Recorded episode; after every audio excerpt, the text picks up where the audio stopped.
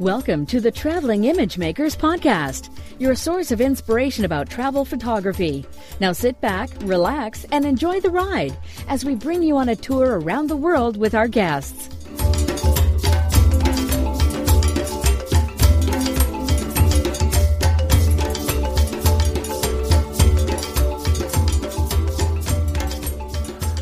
Well, hi, folks. Uh, I've really been looking forward to this episode. Uh, today, we're going to talk with a good friend of mine, Ibarionex Perello. Ibarionex and I have known each other for what, seven or eight years now? Yeah, something like that. Yeah, but I first saw his name at least 11 or 12 years ago when I was an avid reader of Outdoor Photographer and Digital, Digital Photo Pro magazine, where he was an associate editor. The Ibarionex has a long running podcast called The Candid Frame, which you, if you haven't listened to it yet, you should definitely seek it out and subscribe. Both Ugo and I have been guests on the show, and we'll put links in the show notes to those episodes. But he's got just the top photographers on his show. You'll want to listen to that.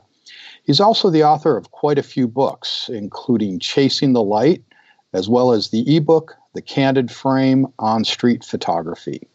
And there's the Candid Frame YouTube channel where Ibarionex talks to other professional photographers as well as delves deep into street photography. Ibarionex, a big welcome to the show. How are you, my friend? Thank you, Ralph Ugo. I'm really good. I'm really excited to have a chance to, to talk with you guys. It's always a pleasure. Yeah, it's great to be talking with you again after some time. And, uh, I'm really looking forward to this conversation today. I know. Well, good. Some, I, I am too. Some great topics here. Well, I gave a little bit of a background on you, but why don't you give our listeners a little bit more detail about you and your photography?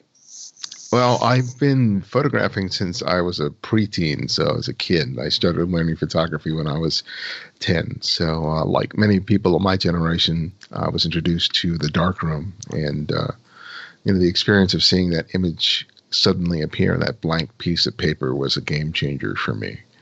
Um, so I've been lucky enough in my life to have uh, all my career uh, revolve around photography. I went to uh, Berkeley and I got a degree in English Lit, um, but soon after I uh, my first job straight out of college was working for Nikon, and I was there for about eight years working in the uh, tech support department, answering questions about equipment. So for the longest time, I was, you know, I had all this information in my brain about Nikon gear going all the back way back to like 1955. Even the smallest accessory I, I had somewhere in my in, in my brain. Not that I remember any of that stuff now, but uh, soon after I I left to start working to begin working as the associate editor at Outdoor Photographer, Digital Photo Pro magazine, and a PC Photo magazine where I was for about eight years.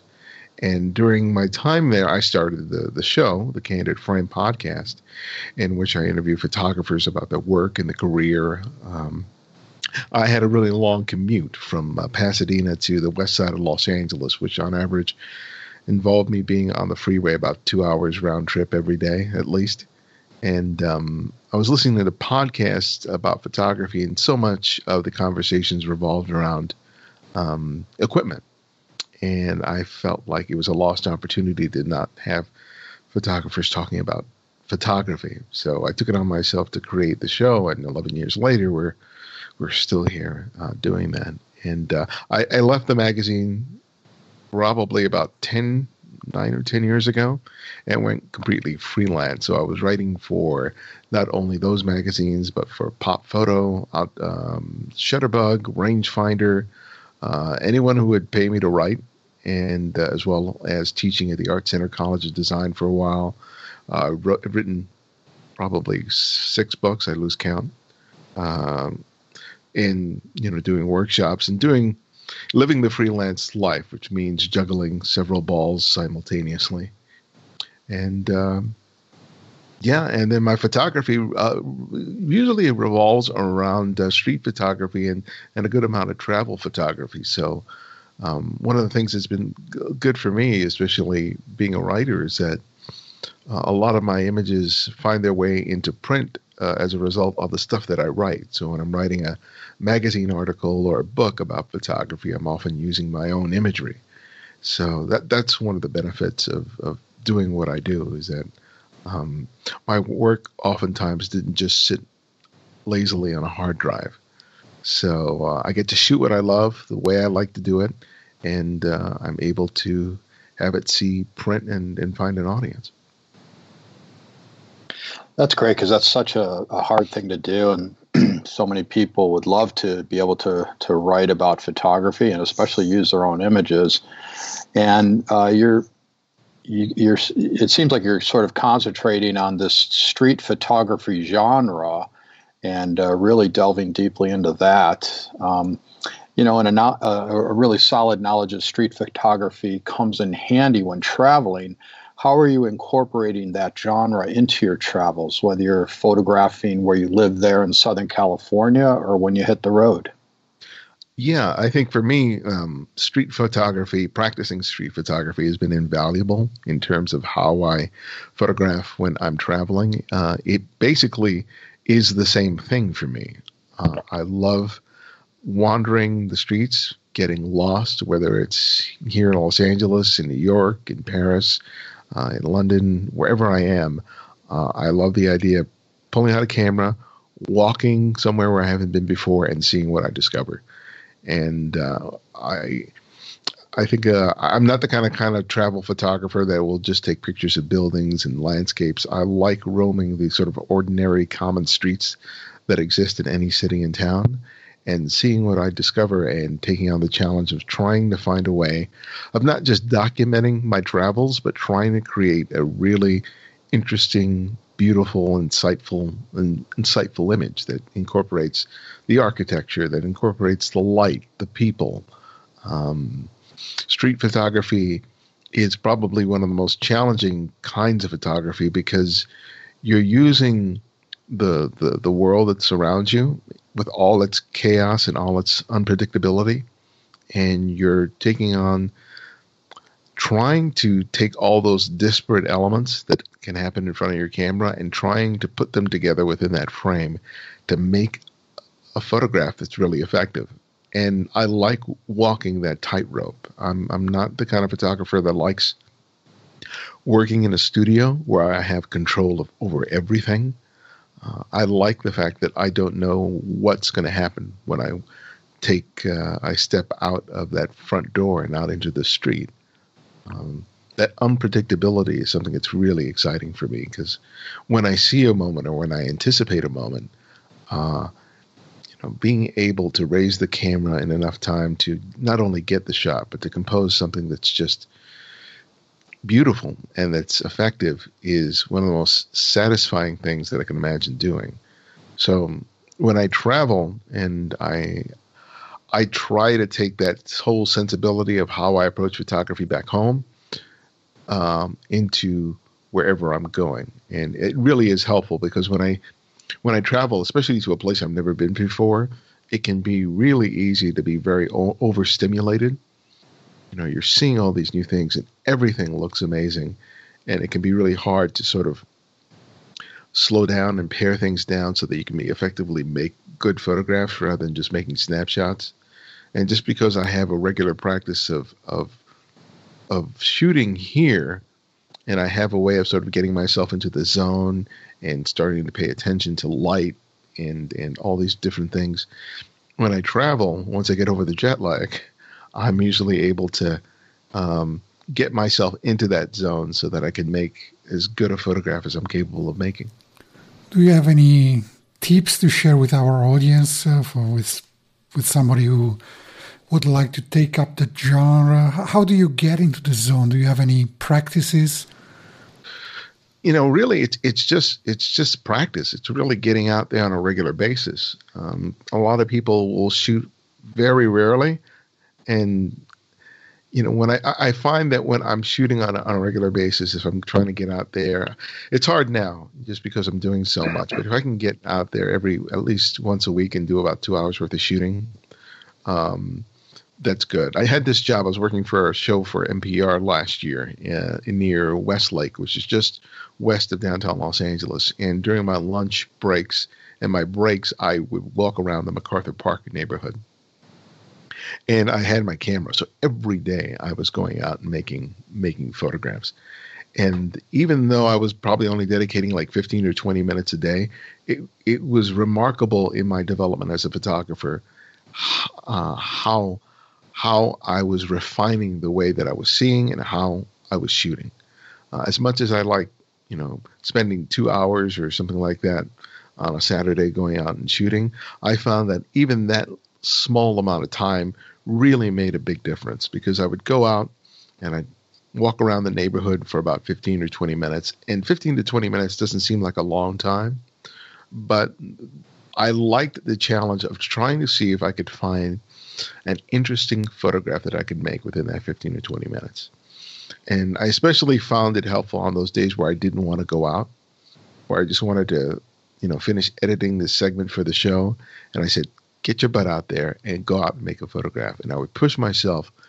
And almost inevitably on days like that, I would find I could make a photograph that I was really excited and I was sharing it actively on my Instagram feed during that that that past year. That's how I sort of shared the work.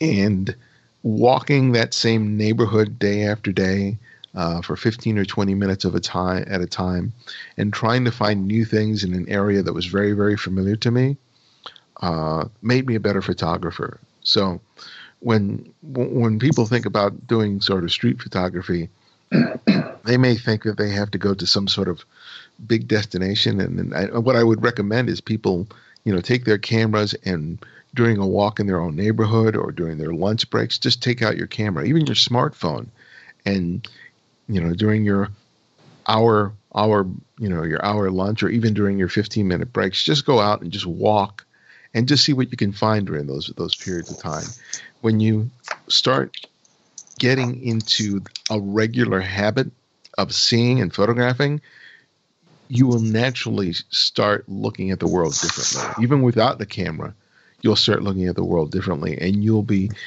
you'll be developing the way that you're seeing, not just the way you're shooting. And I think that really is the trick, whether you're going to be an effective street photographer or uh, a travel photographer, is developing that personal way of seeing. And the only way it happens is by shooting on a regular basis, basis and not just shooting every two or three months. So there's a lot of intentionality. Absolutely. Yeah, that's a must. I always say that you can't get worse at photography. It's, you know, but you've got to be out there doing it. It's like practicing and, you know, uh, exercising a muscle. You have to be out there exercising that that muscle of learning to see. And so I think that's a lot of what you're saying right there. Yeah, that's really the secret to photography is learning how learning how you see uniquely.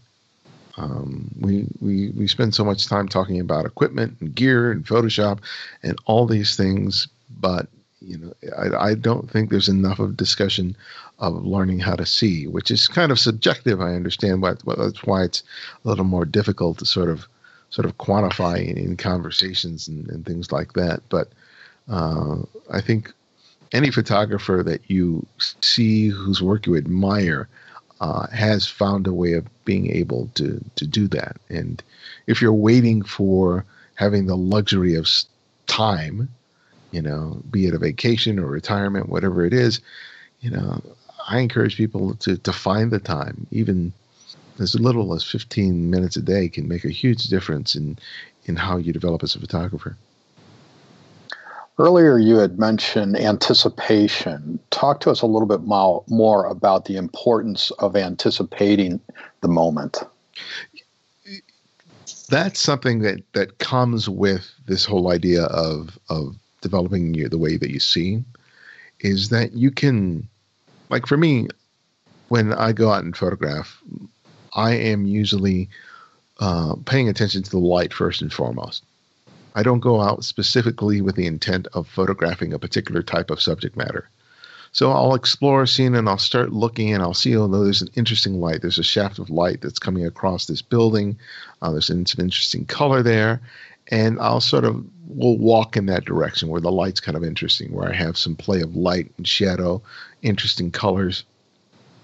And then I'll slowly start composing the shot, and I may then sort of wait for someone to sort of come into the frame to complete it. And that's one of the ways I sort of get started, how I sort of grease the wheels when I first go out and shoot, is like I try to find the setting first. And then I will allow other things to come into the frame to sort of complete it. So while I may be including people in my photographs and they may be sort of critical to the success of the of the image, I'm really sort of looking at light, shadow, uh, shapes and patterns, and how they inform the overall composition. And then as I continue to shoot, I may sort of, you know, focus on individual people, but then I'm still thinking about all those other other qualities that make a good composition. I'm not not just thinking uh, solely on a singular element in my photograph. I'm thinking about the subject, the light, what's in front of the subject, what's behind of the subject. I'm looking at all these different elements as individual elements, but trying to figure out, okay, how do I bring them together within the frame? And a big part of that is figuring out what I need to exclude. Exclusion is a big part of, of a successful photograph. And in, and by paying attention, and you, when you raise your camera to their eye, you're able to discern what are the things that you really need in the shot to make it effective, and what do you have to get rid of?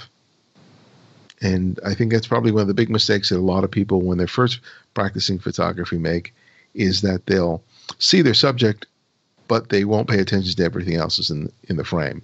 And it's only later when they pull the image up in the computer that they realize, oh, I have this tree growing out of the person's head, or there's this person in a white T-shirt immediately behind my subject that's distracting.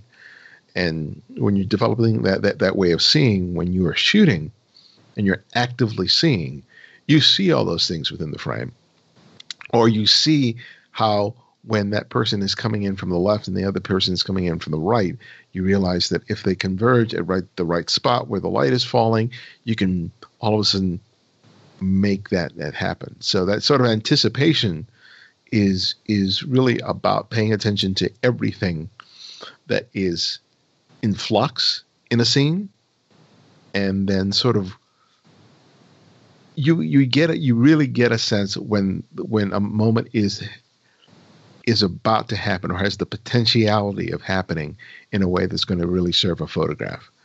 And a big part of what I do, probably over 50%, is about anticipation, finding the setting, finding the light, and then seeing, okay, what else do I need in order to make this shot complete? So that's sort of a long winded way of trying to explain what I do. Hopefully that makes sense. One of the hardest things about street photography, at least for many people, me included, is uh, photographing people. And I find it that especially when I don't practice enough, I tend to quickly lose confidence.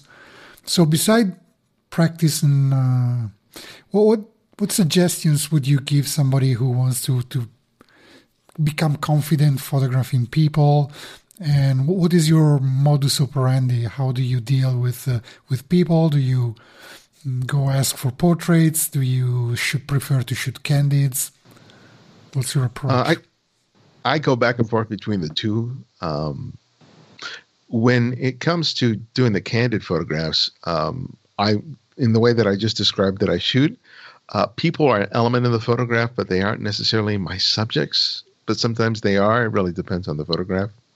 But one of the one of the things that I found that really sort of works for me, and that I sort of impress on my students when I take them out into the field to photograph, is that if you are standing on a street corner and you see a scene and that's really sort of interesting to you, and you want people within the frame, if you're standing there and you're already sort of composing your shot and you're making pictures, people will from a distance see you there making making photographs and if you're already there with your camera making pictures and they have they don't think that you are waiting for them to come into the frame.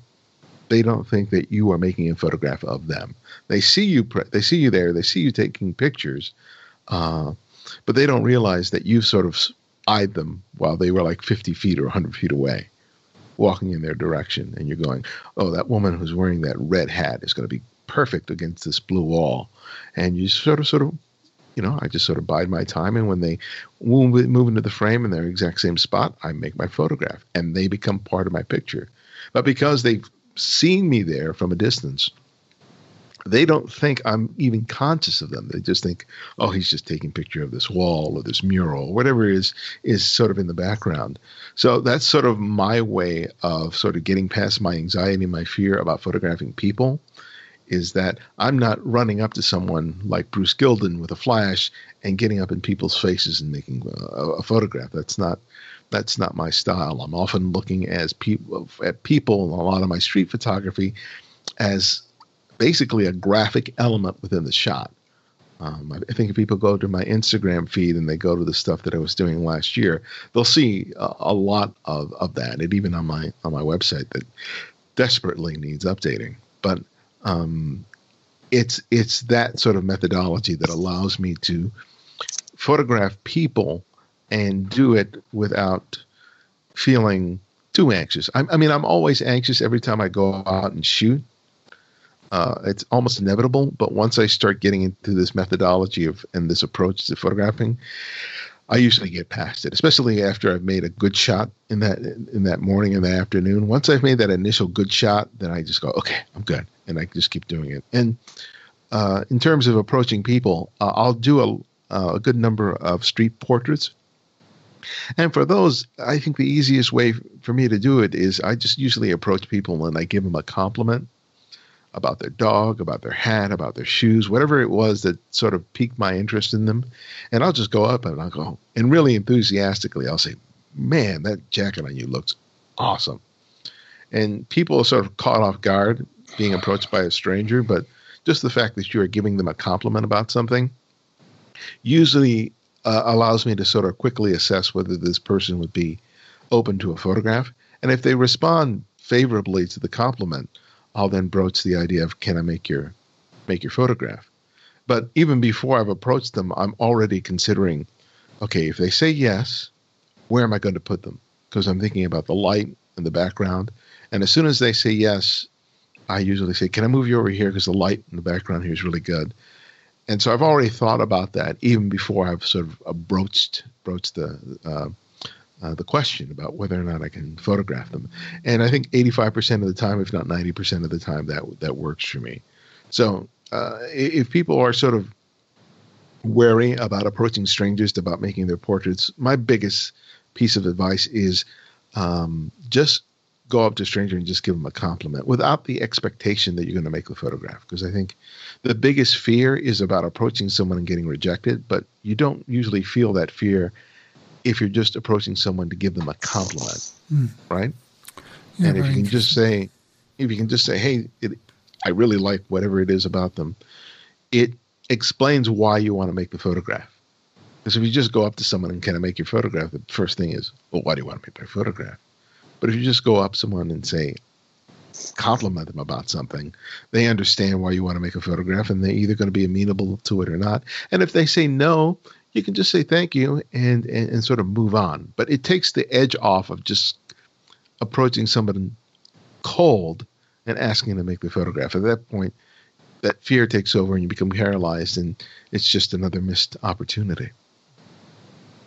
I think, too, in that situation, you're giving them something, a compliment, and in a way, they will often feel somewhat obligated to give you something, and that is a little bit of their time to make that photograph, don't you think? Yeah.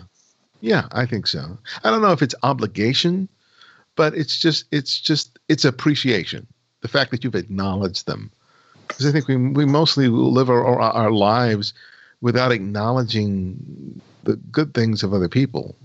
You know, I mean, think about. When was the last time you were complimented by a stranger about anything? Right? Too long. right. You know, it's, it's, it's pretty rare. And when it does happen, you're caught off guard and you're flattered. And I think that uh, people appreciate being recognized for, for something. And so uh, that, th- that appreciation can manifest in them agreeing to be photographed. One thing I'll say about your earlier comment, uh, having people see you photographing and you know from afar and then feeling like you know they don't necessarily feel like they're going to be a part of the shot is that uh, at times I'll do that and the person will see me photographing and because I'm shooting so wide, they'll walk around me. right. Mm-hmm. you know, and the, I'll ha- it'll be the exact opposite effect of what I was hoping for. Does that happen to you as well? Oh yeah, and I've learned uh, if if, if you, people see me photographing, they'll see me doing this little dance because I will basically very be logis- logistical in terms of where I am standing, and sometimes I'll like I like street corners, like right at the curb, getting there because I like how people can come from the left and from the right. And I'll I'll sometimes will just physically move myself at the last minute in order to force a person to move in a certain direction that I want them to, or I'll sort of position myself where I'm an obstruction where they're they're going to be forced to move in a certain direction, so they can't get around me. Um, so yeah, so I'll try to do it. Sometimes I miss it because they still will just move around me, but I'm constantly trying to find uh, a way where I can sort of just by moving sort of um, suggest to them to walk in this way, even if it's in front of my lens. And uh, there's a, a photographer, um, um, David Wells, uh, I think it's David H. Wells, uh, who talks about choke points, which are basically um, paths where people are sort of forced to move through. So, say for example, you're on a on a sidewalk where there is some uh, construction work or some work that's being done on the street, and the sidewalk is sort of narrowed because of all the equipment that's there, and people are sort of having are forced to walk through a certain path. If you can find spaces like that where people are sort of being forced to to move through, those are great points to sort of situate yourself because they have less choice. They can't go off out into the street or move around you. And when you can find spots like that that are served by the good light and good background, um, it can be a really good way of being able to uh, leverage um, a little bit of control about where people move in in the scene. Yeah, that makes a lot of sense. Sort of a funnel, and people are forced through it, and you've got a little bit more control. I could definitely see that. Uh, those of you listeners who are newer photographers and uh, thinking that maybe this is a little bit overwhelming, all that Ibarionex is telling us, because you could see how very well thought out he is being. But all of this, I'm sure, is happening within split seconds that you're doing these things, but that only comes with a lot of experience. So, like he was saying earlier, you've got to be out there practicing this, and then over time, it will uh, certainly come with experience, and I find this with the people on my trips as well, that uh, they get a little bit overwhelmed when I talk to them about my thought process. But the more and more they do it, it becomes natural for them. Yeah, it's amazing. I do. Uh, I I regularly do street photography workshops here in LA, and I walk people through my process when I'm out in the street. So I'll be walking with them and I'll tell them, okay, this is what I'm seeing. This is what I'm responding to. This is how I, I shoot. And, and it's really interesting to see even with, even in just a single day, how people pick up on that. Because I do a critique session at the end of the day and we spend about two, two hours, um, with people submitting maybe two to three images for the critiques and it's amazing how um, how quickly they they pick it up.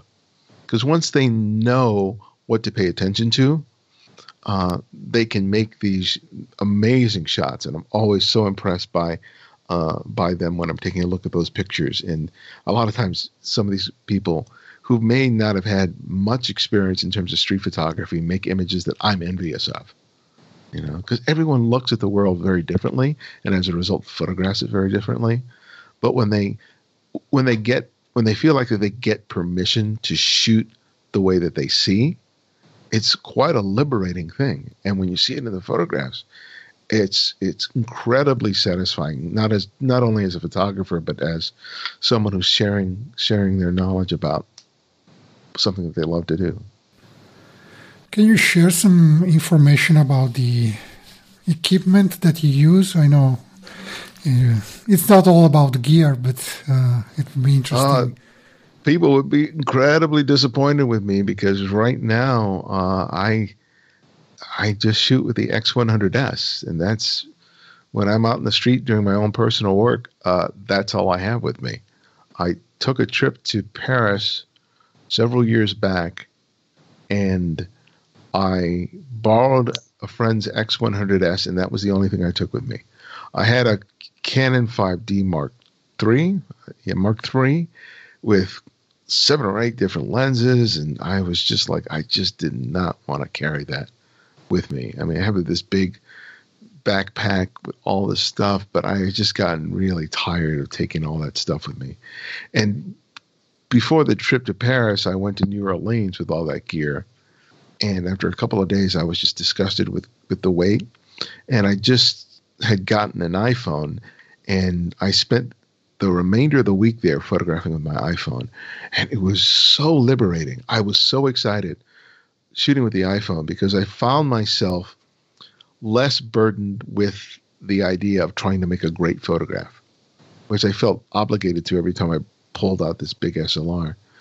And I was making all these choices and doing making shots that I never would have made with an SLR. When I and I looked at that work, I felt like it was the best work I had done to date. And there was something very liberating about working that simply. Is it just about weight, or uh, does the using a smaller camera changes changes your your attitude or the attitudes of your subjects? I think that size and weight is was the impetus for me wanting for me wanting to work with less. Uh, but I think it was just the fact that by eliminating all these different choices, in terms of okay, do I use the 28 to 70, the 7200, the 514, the 35, whatever it, whatever it was that was in my bag. By eliminating all that stuff and saying, okay, I am just going to work with this camera that has a 35 millimeter equivalent lens on it, and that's all I'm working with. It's not about the equipment at that point. All it is is about okay, light, exposure, white balance, focus. That's it and it, it became i was more focused on what I was seeing and how I was seeing than I was with anything with the camera. And the advantage of having something as small as compact as that is that it also, in terms of my street and my travel photography, it allowed me to get physically closer to my subjects than I normally could with a big SLR. Because if I had that Mark III with the 24 to 105 millimeter lens, I could not get three to four feet from my subject, make a photograph, and have and have them not notice me. There was no way that the clunk of that shutter and that mirror was not going to be uh, draw someone's attention. With the X100S, I could be, I could be, I could reach out and touch someone, make the photograph, and still have them not be aware of of of, of them in the frame because I was one of the things that I was trying to broach in my photography was to try and get away of this thing of photographing people from a distance of you know seven to ten feet away.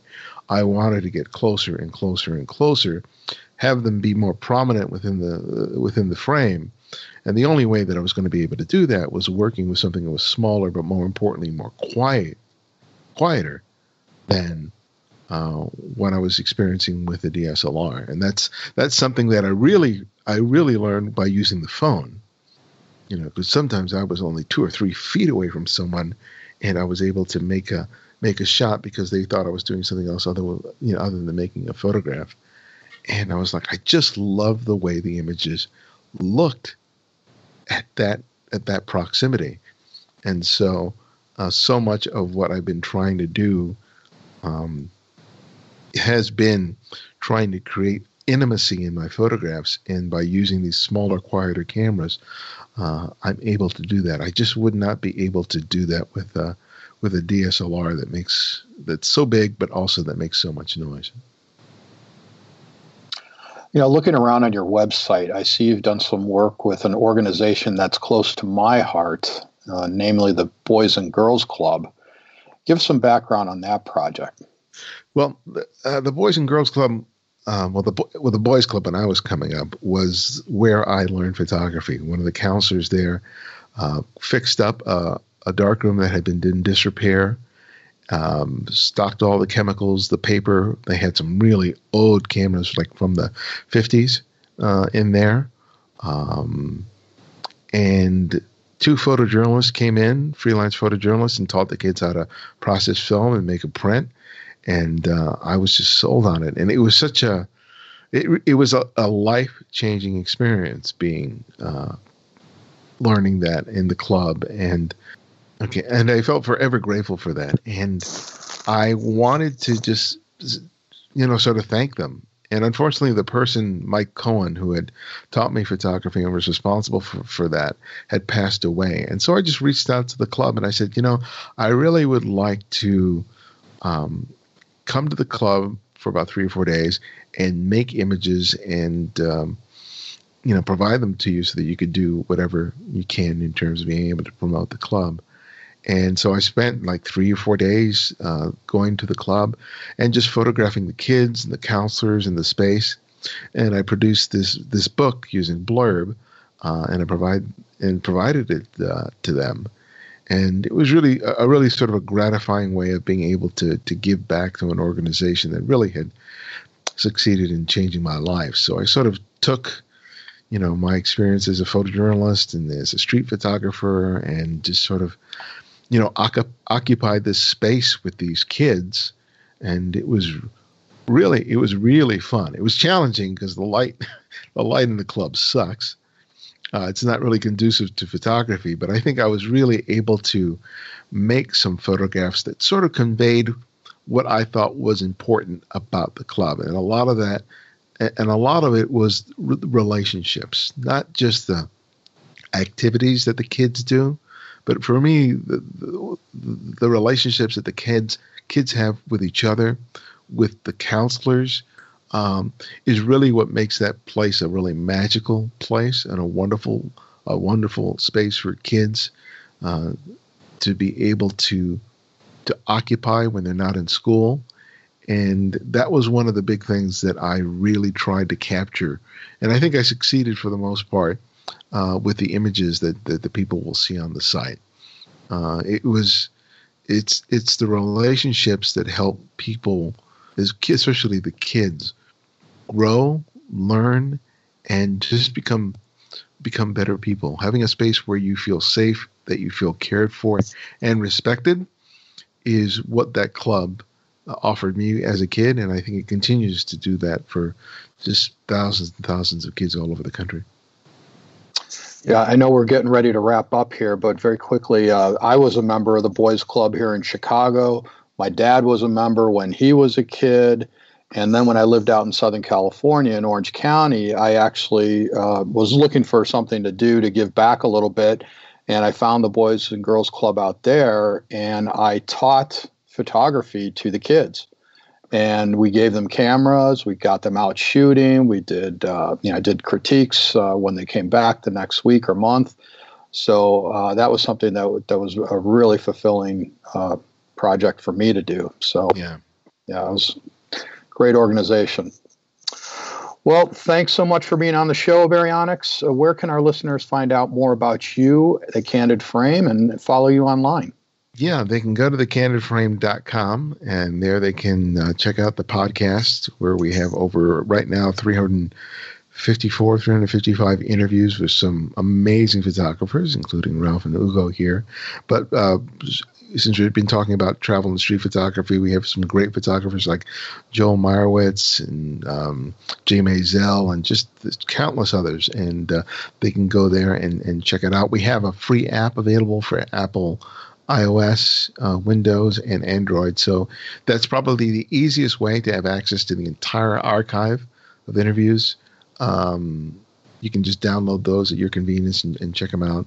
We also have a YouTube channel, so if you just do a search on the Candid Frame on YouTube, uh, you'll see the videos that we've been producing over the last week. And if people want to follow me, I'm on Twitter and I'm on Instagram, and they can just do a search on Ibarionex, and uh, they can follow me follow me there and uh, yeah, I'm I'm trying to be everywhere at the same time. So, well, we'll have links to all of that in the show notes. Uh, if you'd like more information about me, please visit my website at photoenrichment.com.